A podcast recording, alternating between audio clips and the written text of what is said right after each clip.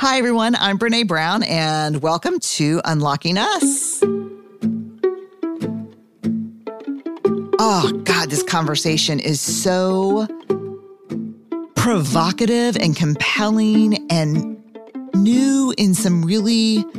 Okay, let me see if this makes sense to y'all. It's new in very ancient ways. I don't know if that makes sense, but I am talking to Dr. Shawn Ginwright. He's a professor and a researcher. He's an author of four books, including this new book that we're going to be talking about The Four Pivots Reimagining Justice, Reimagining Ourselves. This whole book is centered on one question Can we heal the world without healing ourselves? And I've always believed the answer is no, but I've never seen anyone propose a more daring solution than what's in this book and this conversation. Mm-hmm. I'm glad y'all are here. Apple Card is the perfect cashback rewards credit card. You earn up to 3% daily cash on every purchase every day. That's 3% on your favorite products at Apple, 2% on all other Apple Card with Apple Pay purchases, and 1% on anything you buy with your titanium Apple Card or virtual card number. Visit apple.co slash card calculator to see how much you can earn. Apple Card issued by Goldman Sachs Bank USA, Salt Lake City branch, subject to credit approval, terms apply. You know how to book flights and hotels.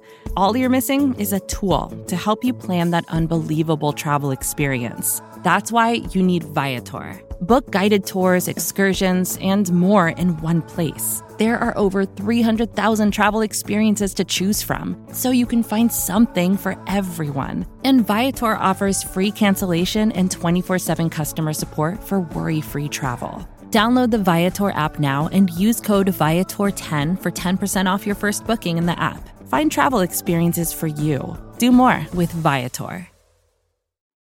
Before we jump in to our conversation, let me tell you a little bit about Shawn. So, Dr. Shawn Ginwright, he's one of the nation's leading innovators, provocateurs, and thought leaders on African American youth, youth activism, and youth development. He's a professor of education in the Africana Studies Department and a senior research associate at San Francisco State University. His research examines the way in which youth in urban communities navigate through the constraints of poverty and struggle to create equality and justice in their schools and communities.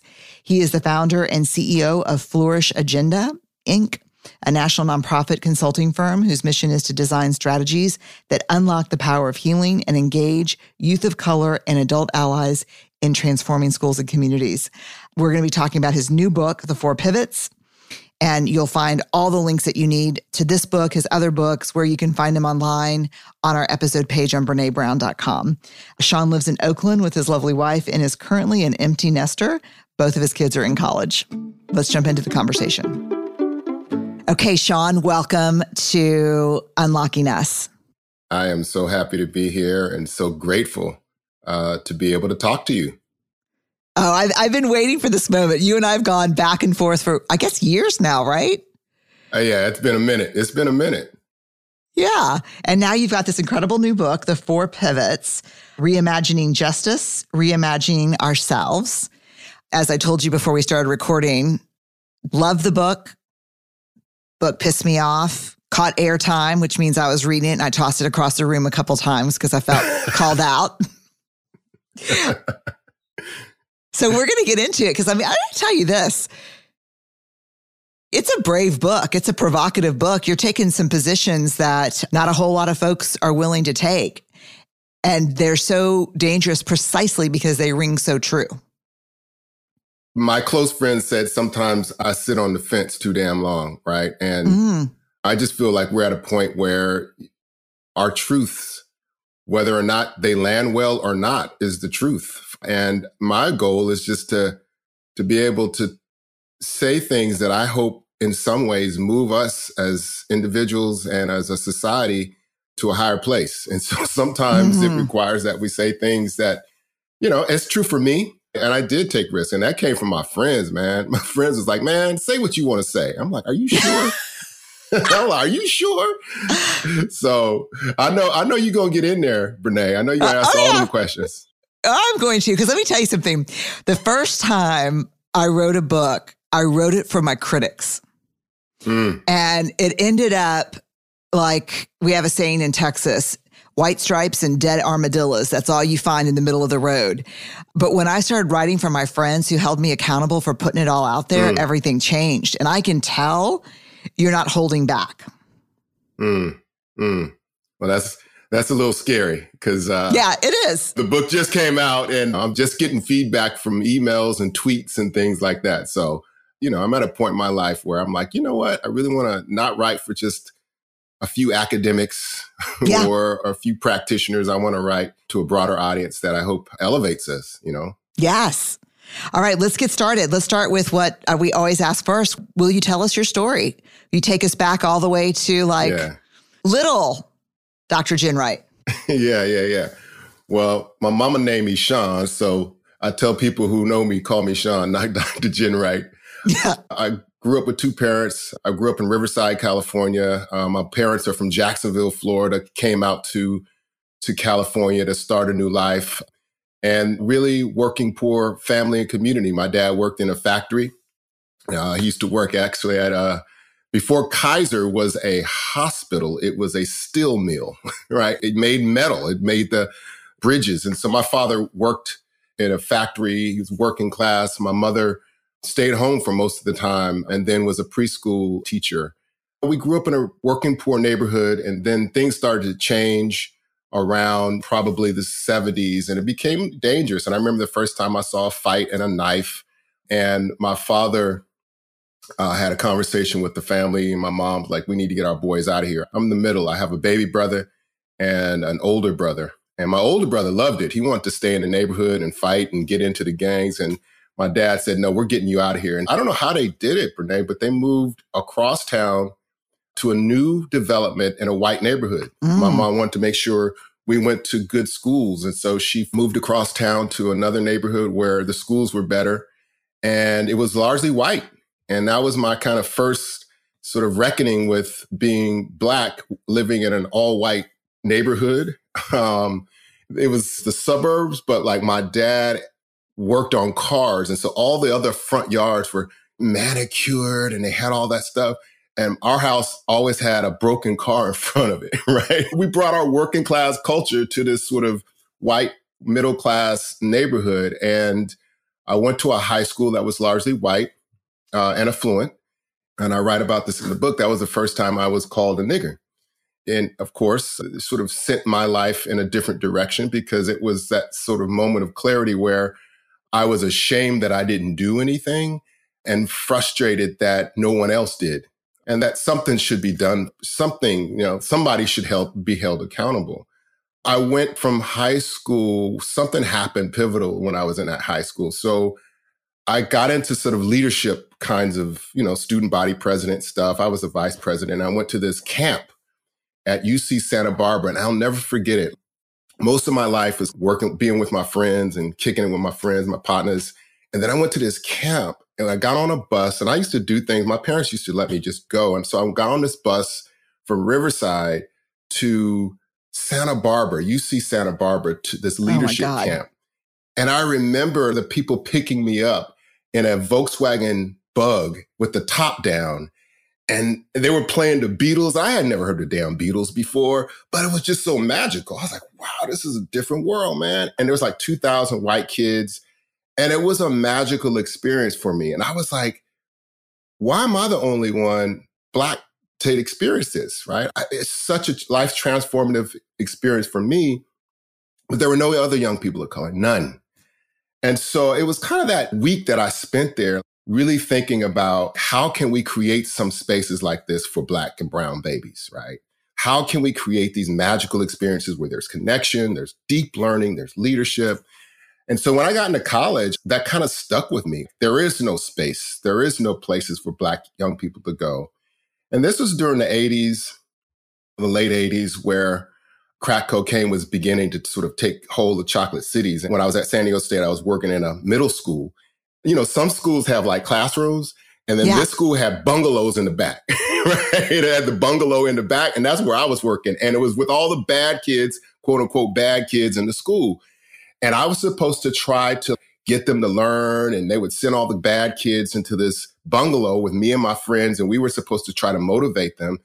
And one of the things I learned in that moment or during that work is that first of all, they're not bad kids, they're wounded, right? And all they need is the space, the sanctuary to tell their stories. Mm. And so there's one kid, Michael, that I remember he started talking about what is college like and he wanted to come up to college, go to college. And I had went back excited that Michael wanted to go to college. And so I went and set up a tour up at San Diego State.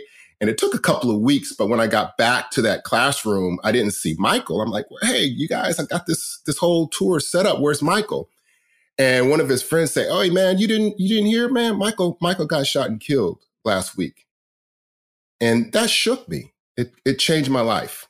It was the first, unfortunately, not the last time I lost a young person that I was close to, but that one changed the trajectory of my life because at a time when had I got him up to college, had I got him new networks of friends, um, something could have changed him. And it was kind of in that moment where I kind of decided I dedicated my life to working with young people.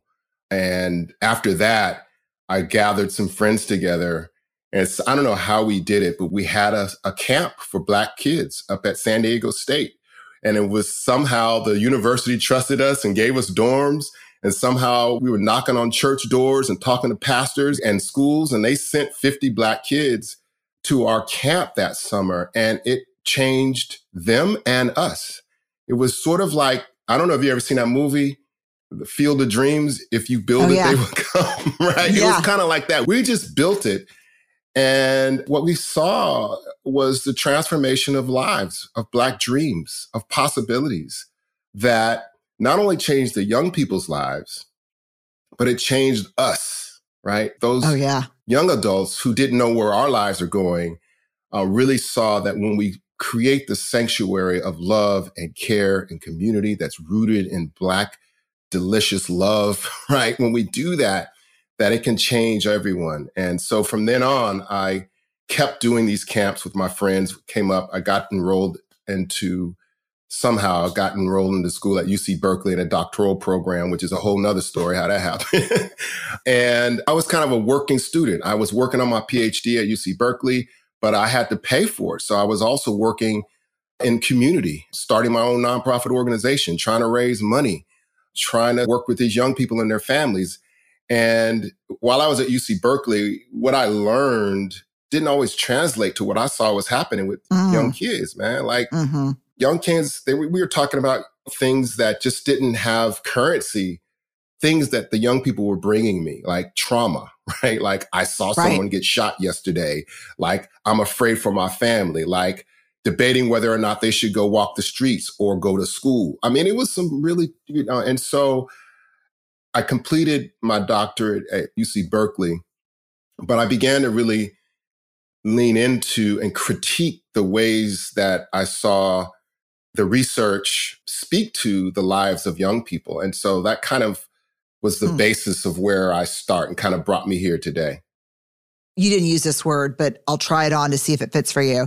Was the disconnection between the theories of adolescence and the theories of community and what you saw every day largely whiteness? Was it class? Was it economics? Or was it a combination of yeah. whiteness and class yeah. and yeah, all of the above, right? For example, some of the theories just did not consider the nuance mm-hmm. and the significance and the profound impact of race or blackness, right? Mm-hmm. And so you, when you're in class and they're talking about developmental theories, but they don't have any discussion about black kids' shame for having thick lips or kinky hair, right? Or the terms that black young people use to degrade themselves because they have dark skin, right? These are deep psycho spiritual wounds that are not even discussed in some ways, at least in the classes that I was in. They're not grappled with intellectually and they're not really addressed practically, right? And so even when I would go to my work in the community, it was mostly about tutoring, teaching kids how to do math better, reading English. I mean, things that were important, but it certainly didn't deal with the fact that you had deep shame for having thick lips and dark skin, right? Right. And so that internalized racism was an area that I felt was one of the most significant and profound wounds that our young people were dealing with and not many people were responding to or addressing. And so that's where I kind of sort of cut my teeth, right, so to speak. Yeah. In working with young people in communities. I think this is true. I want to think about it so it's not hyperbolic, but I don't think I ever in my PhD program read a single study that took into consideration white supremacy or intergenerational trauma. I don't think I even, mm-hmm. we may have gone through at similar times, but most of the populations that were studied that we were supposed to learn from and then replicate were white, middle class. And so it must have been jarring to go from the ivory tower of UC Berkeley into community centers where it must be hard. I mean, it, it was hard, but it was also freeing, right? Mm. It gave me the kind of intellectual teeth that allowed me to challenge. A lot of my students didn't have the experience of sitting, uh, going into a, somebody's house and sitting with their parents at a kitchen table and listening to the issues. Like they didn't have that that kind of community experience that I had, and so I could come into class and ask questions that many of my other graduate students just didn't have. It was mostly from the book, right? really good yeah. questions, but it was book knowledge. But when you ask questions about, well, one of the things I saw was like a lot of black kids were coming with deep shame for their parents' addiction, right? Or deep shame, like a lot of the young brothers, they were furious that their fathers were not there or shameful that their fathers were missing, right? But I didn't get that. I didn't, I didn't understand how to deal with that or talk about that from the research that I was reading. So it allowed me to ask different kinds of questions. And it also allowed me to show up differently in the work that I did, right? So I'm like, oh, I think we should deal with internalized racism and shame at these camps. Mm. These kids are shameful that their mothers are addicted to crack, right? Mm-hmm. They get in fights. That's what, you know, what we found. That's why they were fighting at school because somebody said something about their mama. But they had deep shame, deep spiritual wounds about their mothers not being present because they were substance abusing. And so we, in our camps, we said, let's take this head on. Let's talk about it. We talked about loss, Brené, right? The fact that a 16 year old, 13 year old, a 14 year old child should not have to, on a regular basis, mourn the loss of their friends from mm. gun violence. Like that normalization. I remember one time, I, I'll never forget this. I remember one time we were in a healing circle and this young person said, I have a shoebox full of obituaries in my house. And all of the young people kind of said they have similar collections of obituaries. At 15 and 16 years old, you shouldn't have that. But there was also very few spaces for these young people to deal with that. And so these are the kinds of things that I was dealing with, but I didn't have the, the kind of academic or the research discourse behind it. So that's kind of where I started writing about. One thing that it sounds like it was born during this time, but it is certainly true in your work today. It's one of the my favorite things about your work, but also one of the hardest is you are a fan of searing questions. You really ask us to ask ourselves some really tough things. And I want to get into that. Yeah. I want to start with the four pivots and this idea this feels, it just feels like truth, but we don't talk about this even inside of movements. Mm. And I'm inside a lot of movements mm. that we have to heal ourselves to lead effectively and achieve social change. Mm-hmm. That this woundedness is getting in the way. Woundedness left unhealed mm-hmm. is not going to be ignored. So, you talk about four kind of concepts awareness. Let's take them one at a time. Can we take them one at a time? Yeah, yeah, yeah. Mm-hmm. Okay. Yep. The first is awareness from lens to mirror. Yeah. What does that mean? Yeah. So, lens to mirror um, means that I use myself as an example because that's the only place I could start with truth. And I know that I believed that my analysis of the world was sufficient enough to change it. and so the degree to which I could explain and articulate the complexities of racism, the ways in which homophobia is embedded, the ways that patriarchy shapes our, uh, you know, I, I was trained that the lens was sufficient enough to transform and bring about and birth the conditions that I wanted to see in the world. That's what I was trained. But I quickly realized that that's, uh, it was a myth. It's a necessary tool, but it is not the complete journey, right? We have to have an analysis. We have to use a lens, right? So that was a long way of saying the lens. Yeah, no, I'm with is you. our sort of analysis of the world. But we also need a mirror, and that's the harder damn work. Oh, God, I hate this part. Go ahead. That's the harder work, man. And that's the work that I've found that people are either afraid of, don't have the tools to engage in, but the mirror don't lie. The mirror don't lie. That's why we don't look, Shawn. That's why we don't look. the mirror don't lie, but it is the most important part of our transformative change. And mirror work is the deeper reflection work. The best way to have a mirror is when you have a close friend, a spouse, a partner, a child. Those are the people that hold up the mirror closest to uh-huh. you. You know, your fans, your fans, you know, yeah, they're not going to hold up the mirror, but the people you care about, those are the ones that are holding up the mirror. And it's harder work, but it is the necessary work because it makes us better. It makes us better for ourselves and it makes us better for the movement. The reason I call it mirror work is because I've been involved with so many efforts to change school systems, to address police violence, to I mean, all kinds of efforts, uh, children in prisons here in California, all are necessary, right? But generally, what I've seen happen is without the mirror work, those that are engaged in the leadership have become toxic, right? Or they can't see some of the ways in which their toxicity is either influencing the work that they do, that there's unresolved issues that they're dealing with from their own childhood that's now showing up in the work.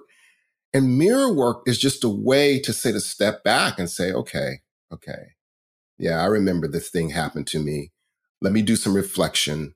Where am I going? How is this showing up? What needs to be healed? Where am I still harmed? What am I insecure about? What do I fear? What is the conversation that I've been avoiding with someone? Right? These oh, are just God. questions.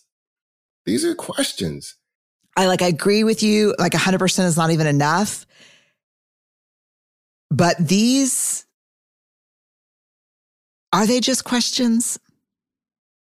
They're questions, they're mirror work, right? Yeah, they're work. And I think, but they're questions that lead us to the work, Brené, right? That's no, what amen. Is. Amen. They're questions that lead us to the real work. And I'm not suggesting that the lens work is somehow less. No, I will never agree with that. We got to do lens work. We got to understand the ways that these structures shape and create suffering for marginalized people. And at the same time, we got to look at the consequences, the deep psycho spiritual harm that those structures have had on us mm-hmm. as people of color, as women, as gay, lesbian, and queer. That the mirror work at least allows us to go into a space of truth telling to ourselves that allows us to actually show up in more powerful ways. Okay, I want you to respond to something. Okay. Are you ready? Mm-hmm. Because I've run up against this and I'm curious on your take. We've got really serious work to do. We've got oppressive structures to overturn. The mirror work that you're talking about is self indulgent. Mm, mm, mm. Good question. Good comment. My response to that is when are we going to heal? Oh, God. And how are we going to do it? That's my response to that. When are we going to heal? And how are we going to do it without mirror work? There is no systemic structure that we can transform in this society that will heal the history of harm and trauma for Black people. The conditions will be better, but the consequences, internalized racism is a traumatic experience from a legacy of white supremacy by giving people more jobs and creating job opportunities, all necessary, by understanding the education system, all necessary, but it doesn't necessarily go far enough to deal with the deep psychospiritual trauma that our young people and adults are dealing with. So my response, Brené, is when are we going to heal and how are we going to do it? Woo! Now, folks could say, well, I don't need to heal, but then that's not true. right? You're back, so you're back to your mirror. Yeah, that's the response. Yeah, uh, it's so good. Okay, connection from transactional to transformative relationships. This is one of the pivots. Yeah. Yeah. Yeah. And so that pivot is really about we go about our work so much and engage in our work in ways that um, are efficient, right? We meet people, we move on, we connect, right? And that form, that transactional relationship, it sustains our society. Like we need to be able to go to work and do certain things and go to the bank and go to a grocery store. But we're not talking about the sustaining of a society or an institutions. Like, let me give you an example. We're working with an yeah. organization, a large city government, their youth division that was trying to figure out how to work with young people in their parks and recs. And they knew that, that a lot of them had traumatic experiences, right? And so they said, Hey, Dr. Jenner, you help us create sort of build our workforce in the city to help have a better impact with these young people. And most of what they did was count how many young people came into their youth centers. They had transactional relationships with their parents. They didn't know them, right? And so my first sort of call out to them was like, well, you have to change the quality of your relationships with your parents. And they, what do you mean? We have a roster of them. We know where they live. We know the zip codes. And I'm like, well, do you know what they're dealing with? Have you been to their homes? All these kinds of things that allow us to understand the humanness of those that we're connected with. Oh, yes. And so we began to work with their staff to be able to first see themselves as human beings. Mirror. Yeah, mirror work, right? But you can't create a transformative relationship with someone else if the team that you're working with is transactional. You got to say that again. That's huge. You can't create transformative relationships with others if the team that you're working with is transactional, right? You have to have transformative relationships in the organization that you're in in order to actually understand how to have transformative relationships with those that you want to connect with. And so we started with just like the way you asked me, we asked them to start with their stories and they began to talk about their own trauma and they began to talk about, and they began to see each other differently that translated to more human relationships with the young people that they wanted to have an impact with in that city. And so transformative relationships are just relationships that are based on our humanity. Mm. They're based on our vulnerability. They're based on our ability to share. You know, when I work with teachers, the first thing I say, and I said this when we were moving out of the pandemic and trying to figure out where to open schools, the schools were focused, Brené, on they were focused on the sort of mechanics and the mechanistic ways of reopening schools. And one of the things I suggested that they do is when you reopen schools, allow for the adults to tell their stories oh, about their experience. Because when you do that, you're giving permission for people to be human with each other. Mm. And this experience all experiences of human species together cannot be dealt with only in a transactional way. Like, how far should the desk be? How many PPE equipment should we have? What should be the school? All the sort of important, sort of technical aspects of a school day. But then there are sort of these spiritual, social, emotional aspects of the school day that don't get dealt with. So the second pivot, which is around our transformative relationships, is about cultivating the capacity to see the humanity in us all right? Mm. Having the conversations that matter that allow us to show up in more powerful ways. This reminds me of a quote from someone we both know, Tarana Burke, that's from mm. You Are Your Best Thing, yeah. which you wrote an incredible essay for that anthology. Yeah, so thank, thank you. you. for that. But Tarana said, I'm just not interested in any of your anti racism or diversity work if it does not see, acknowledge, and embrace Black humanity. Yeah, absolutely. You know, it was just going back to the humanity piece. Yeah. Just the love, the sorrow, the shame, the joy, just the raw materials of what it means to be human. Yeah. Like, yeah. Yeah. yeah. And that work, I think, doesn't come, it just doesn't just happen overnight. I think no. for white folks, white folks have to work to see Black humanity, right? And to show up and acknowledge Black humanity. And I think in some ways, Black folks that have been harmed have to work at it as well. It doesn't just sort of come with like, oh, let me create these transformative relationships that matter. No, it's part of a journey of work that we all have to do collectively. Let's go to, oh my God, this may be my favorite vision, the third pivot from problem solving to possibility creating. Oh, yeah, yeah, yeah. Whew. How do I start? Yeah, I mean, this is big. It's a big one. When I started working in community, I started with having to raise money. The way that I raised money was writing grants about what were the problems of Black youth. Oh, there's violence, there's substance abuse, and and it was so problem focused, but I did it anyway because I needed the money, right? Yeah, I mean, yeah. But, what it did was it also f- began to create a way of me seeing the world, right? Mm. And the way that I began to see the world and the work that I was doing was always focusing on responding to the problems that showed up before me. And it wasn't until we took some kids out on a camp, and these were black kids that had just got out of juvenile hall. and They had done all kind of violent stuff and they had what all these other reasons. And I remember mm-hmm. that these kids, we were up on this campus and we let them out of a session and they were running. There's like 15, 16, 17 year old kids. They were running and doing somersaults in the open sun overlooking the Pacific Ocean. And they were playing. They were frolicking in a sense of joy.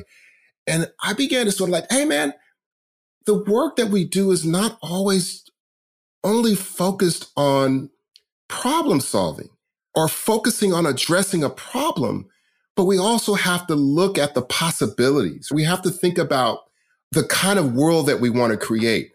And so this notion of shifting from problem to possibility means that one of the things that oppression has done to folks of color and marginalized communities is that it has eroded our capacity to dream and imagine beyond oppression and suffering. And so as a result, what we do is we tend to continue to want lower amounts of suffering and call that success. Oh, God. We want to, yeah, we want lower amounts of misery, right? So we call it violence reduction. Like nobody wants to live in a neighborhood where there's lower levels of violence. We want to live in a neighborhood where there's peace, where the kids right. can ride their bikes. Right. But right. somehow our focusing on problems somehow hasn't given us the permission to dream of the things that we want to create. And as a result of that, what I have found is that movement leaders sometimes don't spend enough time saturating their souls and their spirits about the possibilities of creation and imagination.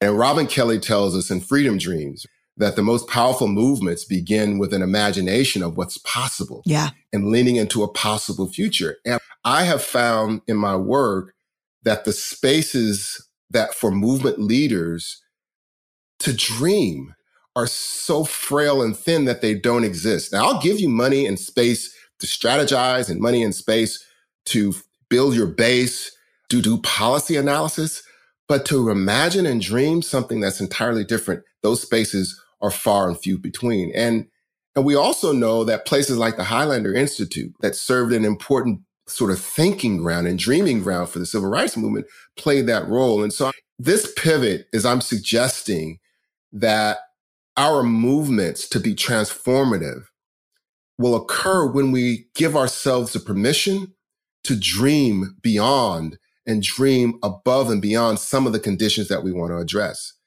Now, it doesn't mean we stop fighting. It doesn't mean we stop confronting. It doesn't mean we stop resisting. It means that we add to our arsenal terms like dreaming, imagination. Oppression has said all you could do is think about me. Just address me. And as long as you address me, is what your job and work is supposed to be. And while it's important, we also have to think and be able to cultivate the ability to separate ourselves to dream above and beyond the conditions that we see. I think that the movements in South Africa, we saw some of this with Mandela, right? That yeah. we look at and we study his work. It wasn't just about the ending of apartheid, which was necessary, but it was also about creating a beloved nation, a beloved community based on the principles of South Africa. Apple Card is the perfect cashback rewards credit card. You earn up to 3% daily cash on every purchase every day. That's 3% on your favorite products at Apple, 2% on all other Apple Card with Apple Pay purchases, and 1% on anything you buy with your titanium Apple Card or virtual card number. Visit apple.co slash card calculator to see how much you can earn. Apple Card issued by Goldman Sachs Bank USA, Salt Lake City branch, subject to credit approval, terms apply. There's a couple of things that I want to get your thoughts on. One, I think it's so important. And I'm not sure it's just a function of oppression that says you don't have the right to dream, to think about moral imagination, to wonder, to, I mean, I think it's also built into the everyday realities of structural racism. Mm-hmm. Mm-hmm. That is almost seen. Yeah. If me as a white woman who has got some wins behind my sails says, Hey, let's just get together and do nothing but think and dream as big as we can and just really call each other when it feels limiting and call each other out and say, Hey, too limiting, bigger. It's like good on you. And then I think sometimes structural racism says, What are you doing? Mm-hmm. You need to be working. Mm-hmm. This isn't work. And mm-hmm. then you think about not just Mandela, but I think about civil rights leaders from Martin Luther King. I think about Barbara Jordan. I mm-hmm. think about the poetry of Maya Angelou. Mm-hmm. These were people who cast a vision of possibility in their words. And I just don't see how the sole focus on reducing really dangerous things moves people like casting a vision. Mm-hmm. Do you agree or what do you think? Yeah, yeah. And we have to do both, right? We have to do yeah, both, right. right? So Africans, my ancestors, I have a picture behind me of my uh, my grandfathers where they grew up. Africans who were enslaved didn't want an easier form of slavery. They, they didn't dream of, we want an easier form of slavery. They dreamed of freedom. That's what they dreamed about. And so it is our responsibility for those of us who love justice is to make sure that we have spaces to dream and imagine. Without it, all we're doing is continuing to fight and reduce the misery. Again, we need to do that. But our ancestors, they dreamed of the capacity for a black man to be able to go to college, to learn, to produce and contribute ideas to the world. That was a dream. So why would I not take that as an important ingredient in my mm. own thinking about what constitutes change? How arrogant of me that dreaming is not something that's important when my existence came from the imagination of my ancestors. So wow. this pivot from problem to possibility just says that we can't see dreaming and imagination and play as some ancillary act to our freedom. We can't do that. We have to begin to build the spaces, intentional spaces, for us to be together, to dream and imagine.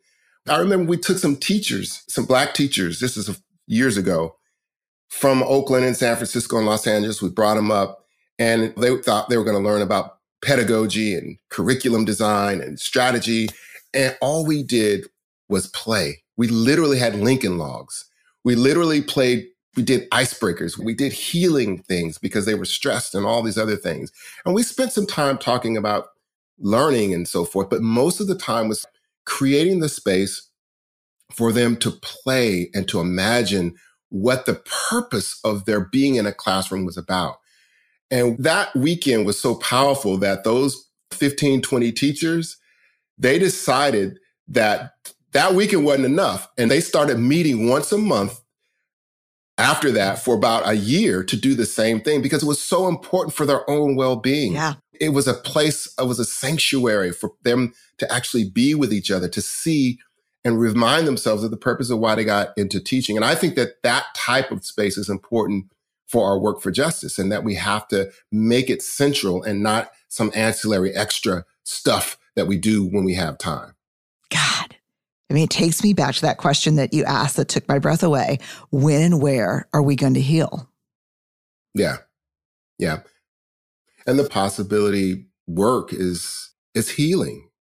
It's mm-hmm. healing when you could say, I ask my students this. If you could write three things down on a magic napkin and in 10 years magically they would appear in your life, you'd be doing that. What would you write down? And my students couldn't answer that question, Brené. They could not answer that question. They couldn't say, well, they were like, I want a job and I don't want to move back home. They define their lives by the absence of something, not the presence of something. And there's a danger even in the ways in which we name as progressives, the ways in which we name the worlds we want to create. In the book, I talk about the necessity of being an anti-racist but is anti racism a means or an end? In other words, taking an active stance against white supremacy is necessary, but what are we trying to produce? And how do we begin to use a language that cultivates the imagination and the presence of what we want in our society, as opposed to the things that we want to eliminate? And so, is it belonging that we want? Oh my God, yes. And so I just push people to suggest that even the language that we use, that we should begin and to lean into words and phrases and terms that saturate our consciousness with the world that we want, mm. that we want the presence of something, not the absence. Health is not just the absence of illness. No. it's something entirely different. So I feel like I'm rambling. Oh, no. You may feel like you're rambling. I feel like I'm at church. Yes. in the best kind of church. It's everything I want and need to hear. Mm. So I'm blown away. So I want to talk about this last pivot. And then I have a big question for you that Okay, okay, cool. I'm going to make a leap. Okay, last pivot. Presence from hustle to flow. Mm. Days. Woo. Yeah, okay. Woo presence to hustle to flow. This is a pivot that I think it resonates with a lot of people because people people feel and know what it feels like to be addicted to frenzy. yeah. Oh yeah. And this addiction to frenzy is this notion that we actually feel gratified, important when we're busy. We got stuff to mm-hmm. do when we're our calendars are full and all this stuff happens and that we have this sort of need to matter. And the fuller our calendars are, the more committees we join, the more things we do, we feel like we matter more. And so this notion of hustle to flow means that we first just become aware of that addiction to frenzy that we might have in our lives. And we know yeah. it's an addiction to frenzy because it feels like we're trying to go north and south at the same time, right? We're trying to get some direction and we, I don't mean hustle in the sense like a lot of my students have said that, well, you know, some of us have to hustle because we got to work three jobs. And yeah, my dad, my pops worked three jobs most of his life. He just had to hustle to put food on the table. And I'm not really talking about that kind of hustle. Right. That type of hustle is about a meaningful support of your family. What I am suggesting in there is that our society and capitalism generally values a human being by what a human being can earn or produce. Yeah. And we eat that. We digest that notion, that mythology. And sometimes when it consumes us, it prevents us from actually engaging in deeper forms of change. And as a result, we say we can do things sooner than we can. We overcommit ourselves. We believe that we're always supposed to be high strung and stressed out. These are the kinds of behavioral addictions that prevent us from deeper forms of change. And so the pivot from hustle to flow simply says that one, what does it mean to slow down? What does it mean to make a commitment to deeper work? What does it mean to not overcommit? What does it mean in one of the chapters I talk about that we're at war with rest in our society? Oh, God, yes. We have a profound form of rest inequality that we have yet to grapple with. And I'm not talking about rest like just how long you sleep at night, but just the quality of rest, leisure time. Yes. The things that revive us. There's a deep form of inequality in those things that matter. And so this pivot from hustle to flow simply says, how do we actually build institutions and policies and systems in our organizations that give people the time they need? How do we build up our own self sort of constitution to set realistic timelines for ourselves and others? But it's a provocative argument because people generally respond to that like stuff's got to get done now. People are suffering. People are are hurting. We got to respond now. And that is the truth. But if we are always in frenzy, the question that we ask is are we just playing whack-a-mole? Mm-hmm. Remember that game? Oh yeah. That whack-a-mole game? And if we're going to sort of engage in deeper profound change, how do we have to show up differently in order for that to have a, an impact on the work that we're trying to do? I think about this too. When I was reading this chapter, I think about the health indicators of mm-hmm. rest inequality. I think about how many great organizers and activists I know who are also very sick. Mm-hmm. Yeah. Yeah. Who really struggle with their health. Yeah. And in some ways frame rest as privilege. Yep. As self care. Right. right. That's why I push back a little bit on the term self care. Agreed. Because self care presumes that this is just for me, but oh, and that it sort of separates from the community that you're part of. My partner says, if I'm sick, we sick. If I'm well, we well. That's an African notion of well being. That if any one of us are well, that all of us are well. If any one of us are sick, that we're all sick. So oh my this God. notion of self care is this sort of way of that's very Eurocentric to sort of divorce like my well being. Like I could be well, but my community is sick. That's a very Western way of thinking about it. And so yeah. we have to begin to think about this notion of rest inequality. And I lost at least three dear friends, dear friends who are doing amazing work here in California and in Oakland, in schools, organizing in communities. They got sick and didn't recover. Mm-hmm. And they're not here with us anymore. And for a number of reasons, part of what my own healing from that is, is just thinking about what if they didn't feel the pressure to go to that other meeting? What if we gave them the permission to not show up at the rally or go do the home visits? Or what, what if we actually had a place for them to go for a month with their families to rest? What if? And so this notion of rest to me is personal. I've dealt with it in my own life. My partner and wife and I have dealt with her own anxiety issues. In fact, that's kind of how I began to think about this issue of rest, the loss of my friends, my wife's anxiety, as well as my own struggle. Yeah. And, you know, you just get to a point where like, damn, there's got to be another way. mm-hmm. So anyway, I think that that's a pivot that resonates with people because they could feel that, that they could feel, I would really like to take a nap and do mm-hmm. it without guilt today. Yeah. right. Yeah. Yeah. So for some people, I would say it goes as far as shame. Yeah. They don't just feel bad about the nap, they feel less worthy as humans for napping. Yeah. So here's my question to you. So we talked about yep. four pivots awareness from lens to mirror, connection from transactional to transformative relationships, vision from problem fixing to problem creating, and presence from hustle to flow. I have a hypothesis that I want to run by you. Okay. I hate it, but I think it may be true.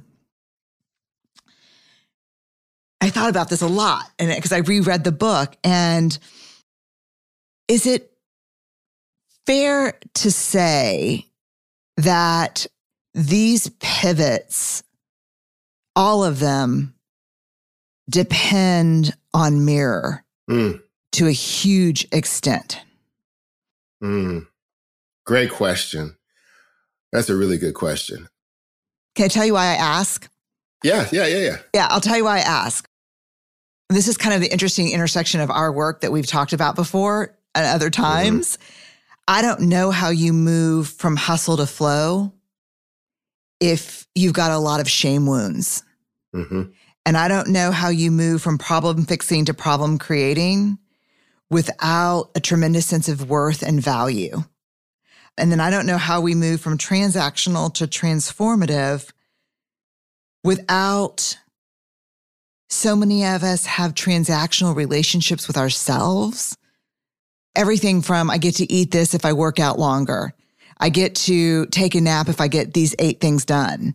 My least favorite thing you're asking us to do is look in the mirror and stare down truth. I hate it. but I'm wondering if it is the irreducible part of healing. Yeah. Yeah. Oh, great question. You know, I look at these pivots as a braid. They're braided together. Mm. They're tightly knit mm-hmm. together. And you can't think of them one without the other. So yeah, like the mirror work braids together our relationships that weaves together our notions of possibilities that connects our ability to have flow. Yes. And flow also allows us to slow down to have deeper relationships and it braids and it creates the space for us to do the reflection and it gives us the time to think differently and see our lives and look at the, the possibilities even in difficult situations. And so these are braided together. Our transformative relationships, you know, the transformative relationships we have, you don't get mirror work without the transformative relationships. No. You don't get no, them. That's right. That's right. You don't get them. So the transformative relationships, the ones that matter for our humanity, the people that see you as a human being, those are the ones that show you the mirror. So they're braided together. They're they're braided together, and you can't separate them really easily. Can I ask you a question? Mm-hmm.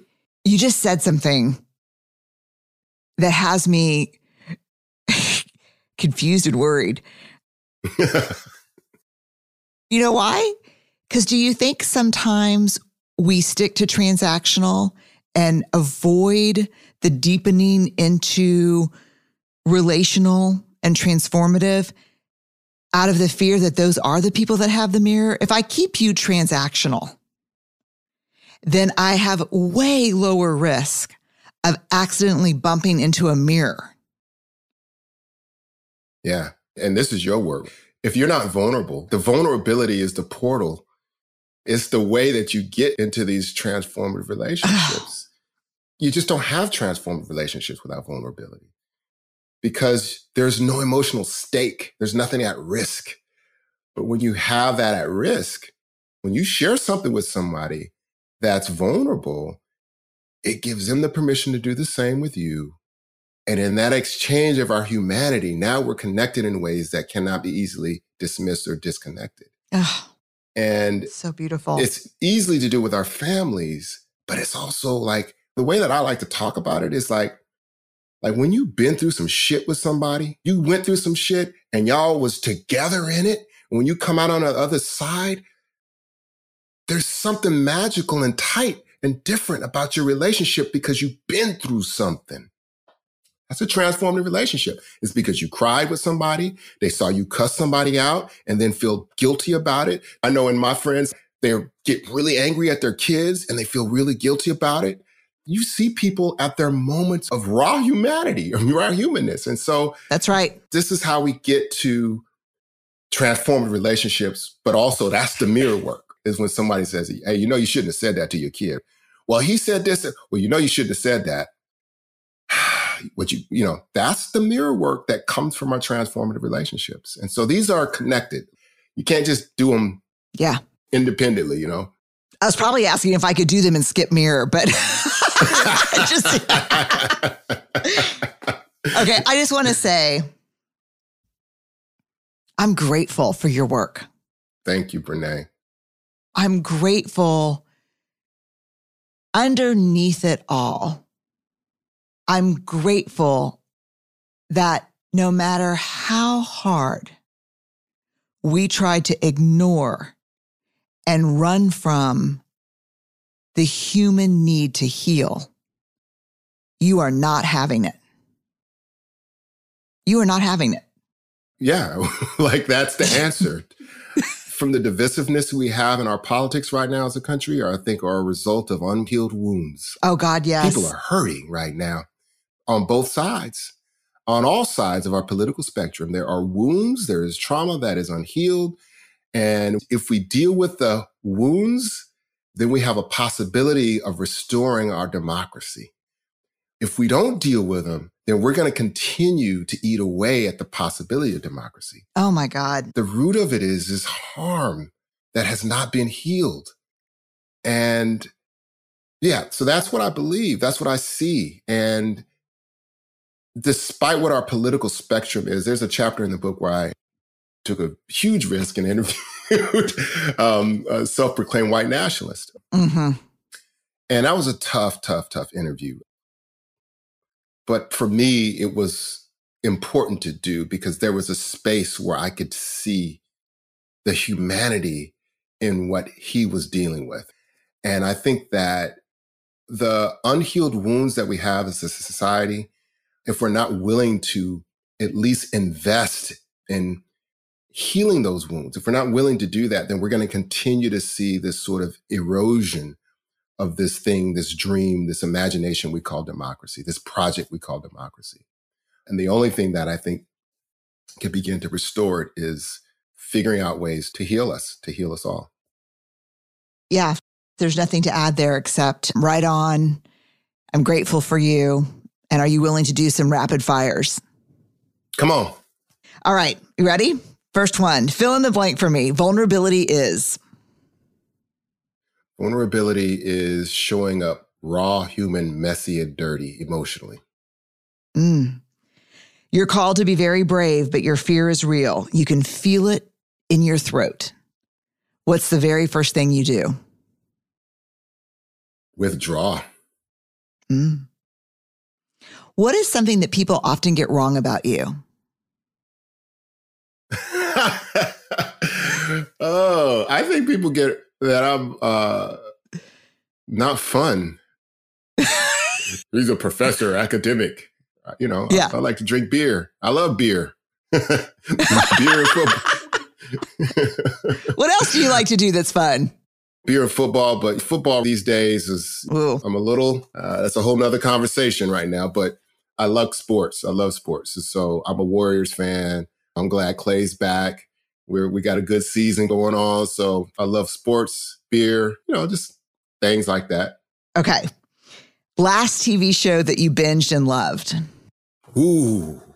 So there's this show called Money Heist, and it is on Netflix, and it's an amazing season series. It's about these, they don't rob banks, they rob mints. I mean, it, I mean, it's it's Money Heist. Oh, I can't wait. I love a good heist. Okay, so yeah, I binged on it. Yeah, yeah, yeah. Yeah. Okay. I love that. I'm going to write that down. Okay. This is a hard one, I think. Favorite movie? Oh, well, that would be Shawshank Redemption because I just love it. It's the story of just deep, deep human men male relationships that go through shit together and that come out the other end yeah, that's one. That's my favorite. Shawshank Redemption, hands down. Get busy living or get busy dying. Mm, come on, God, that come on, come on, come on. Get busy living or get busy dying. Right? Come on. Yeah, that's, that's, I know. That's it. Yeah. I know because that fits with your pivot. Yeah. Imagine possibility. Get busy living. That's right. Don't just try to not die. Get busy living. That's right. Yeah. That's right. I can tie everything back to Shawshank Redemption in one quote. Okay. a concert you'll never forget. Woo. Oh, wow. Okay. I got a few, but I think the one that I'll never forget was Rick James at the Fabulous Forum. I think I must have been 13 years old, and it's the first time. I know it's not going to, people ain't going to believe this, but it's the first time I actually smelled marijuana. I was like, wow, maybe I was like 10 years old. Maybe I was a little bit younger, but I was like, what is that smell, Auntie? so yeah, Rick you won't James. forget that one. Rick, okay. Yeah, yeah, yeah, yeah. Favorite meal. Favorite meal. Oh, that would have to be. Oh, my wife makes a mean gumbo. Gumbo, or her gumbo, she makes it twice a year. So gumbo with some cornbread and uh, would top it off with a dessert with some sweet potato pie. Oh, we in God. the pocket. We in the pocket. We in the pocket. That's it. okay, shrimp and oysters, just shrimp. What's in it? Sausage well, andouille? I'm not a shrimp. Yeah, yeah. Sausage, uh, chicken. This is more of a chicken and sausage gumbo. Oh, yum. Else the roux. It takes a day just to get the roux right. I mean, it's a whole, I don't even know how she does it, but she just go. She's just in it. She's like in the zone. But when it's ready, it's on. You stay out of her way when she's in the gumbo zone, friend. Okay. yeah, yeah. Yeah. All right. Curious question. What's on your nightstand? What's on my nightstand? Uh, boy, what's on my nightstand right now? Um, like uh, in terms of what I'm reading? Everything that's on your nightstand. We want to know. Uh, my nightstand. Okay, I have a flashlight because sometimes I hear things in my backyard, the raccoons. so, and so I go, there's a flashlight there. There is my iPad is there because I like, you know, reading blogs and stuff at night. And I have a book that I have not yet read it's called The Red House, and it's about a mystery thing, and I haven't finished reading it yet. Love it. So it's a fictional book, which I haven't read a lot of fiction. So I'm like, I'm going to just dive into some fiction. Oh man, I just started over COVID. I tore through 18 mystery books written by one writer. Ooh. Like, because, you know, I think when our training is just nonfiction, nonfiction, nonfiction. Yep. Yeah. And I'm addicted now. Okay. A snapshot of an ordinary moment in your life that brings you real joy a snapshot of an ordinary moment is in the morning when I wake up, I have a little bit of coffee and I walk out to my backyard and I have a little pond, koi pond, and I feed my fish every morning and just kind of think about my day. And me and my son built that pond. We dug it for like months to get it deep enough for the fish to live in. And, and so it's kind of like my little, you know, my little sanctuary moment where I yeah. go in the morning and just kind of think about the day when it's not too cold outside. Love that. Yeah. What's one thing you're deeply grateful for right now? Wow, I'm a lot. I am grateful for this opportunity, of course. And I'm grateful for my family's health. And I say family like extended, like my friends. We still we're still with each other, right? And so I'm mm-hmm. really just grateful for us to be able to be together. Amen. Okay. We asked you to make a mini mixtape. We're going to put a mini mixtape together. We asked you for five okay. songs. I'm going to tell you what they are. Okay. You gave us At Last by Etta James, mm. Mm. Get Up, Stand Up, Bob Marley and the Wailers. Mm. Oh, Let's Get It On, Marvin Gaye. Oh, yeah. Love and Happiness, Al Green. Oh, yeah. That's it. And right passion. There. Oh yeah, yeah, yeah. No, and passion. I can't even stop. I can barely talk. I'm smiling so big. Um, passion fruit by Drake. Dun, dun. Yeah. Oh yeah. In one sentence. One sentence. I always have to give academics the caveat. I don't want a bunch of compound bullshit with semicolons. One simple sentence. What's one simple sentence? What does this mixtape say about Shawn Ginwright? What it says is love and justice. That's what it says. That's what it says. Love it really and does. justice, baby. and, I think it actually says love and justice, comma, baby. yeah. there it is. That's what it says. I mean, come on, Al Green. Come on. I mean, oh. yeah. Just yeah, too love good. and justice. Yeah. yeah. Man, this has been such a pleasure. Um, the four pivots, reimagining justice, reimagining ourselves. You are never going to let us go out of this ourselves piece, are you? You're never going to let us take ourselves out of the equation. It is always starts with us. Yeah, that mirror. Just incredible. And I'm so grateful for your friends who just said, lay this shit down. Yeah, yeah. They pushed me. I was going to write another academic book, Brené, and my friends is like, "Come on, man, we ain't even read the last stuff you." read something, write something we want to read and disagree with you about. I, you know, we have this black kitchen table in our kitchen. We just sit, drink wine, and talk shit. And they were like, "Nah, man, don't write that." I was like, "Man." So they pushed me. So yeah, that's for real. Yeah. They pushed you, and we are so grateful to them and so much better for it. So, Shawn, thank you for joining us. What a pleasure. Thank you so much. This has been fun. Thanks so much, Brené.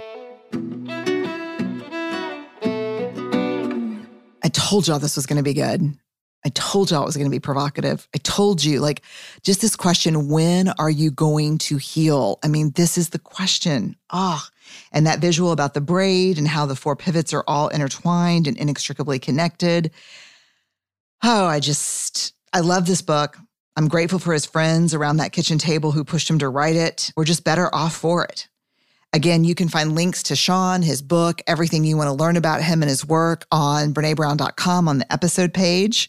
He's on Twitter at, at Shawn and on Facebook at Shawn Ginwright PhD. And on Insta, he's at Flourish Agenda. Next week, exciting news the paperback edition of The Gifts of Imperfection 10th anniversary comes out on March 1st. And thank y'all so much for this incredible support for the Atlas audiobook. I had so much fun recording it. I told the producer, Karen, who's we've done all of our books together, and I was like, this time I'm going to do it. Like I'd want to hear it because I am a huge audiobook person. It is my jam. I do it when I'm cleaning, I do it when I'm walking, I do it when I'm driving. I just love an audiobook. So she said, go for it. And I got to do fun and different things with the audiobook. So thank you for all of the great comments and the support of the audiobook. I am grateful for all of you. And I will see you again soon on either Dare to Lead. I guess I will not see you, but I will. I will come in through your headphones with Dare to Lead or Unlocking Us. Y'all stay awkward, brave, and kind. And I'll see you next week. Unlocking Us is produced by Brené Brown Education and Research Group. The music is by Carrie Rodriguez and Gina Chavez. Get new episodes as soon as they're published by following Unlocking Us on your favorite podcast app. We are part of the Vox Media Podcast Network. Discover more award winning shows at podcast.voxmedia.com. More to dos, less time, and an infinite number of tools to keep track of. Sometimes doing business has never felt harder, but you don't need a miracle to hit your goals. You can just use HubSpot because their all in one customer platform can make growing your business infinitely easier. Imagine this high quality leads, fast closing deals, wildly happy customers, and more benchmark breaking quarters. It's not a miracle, it's HubSpot. Visit HubSpot.com to get started today.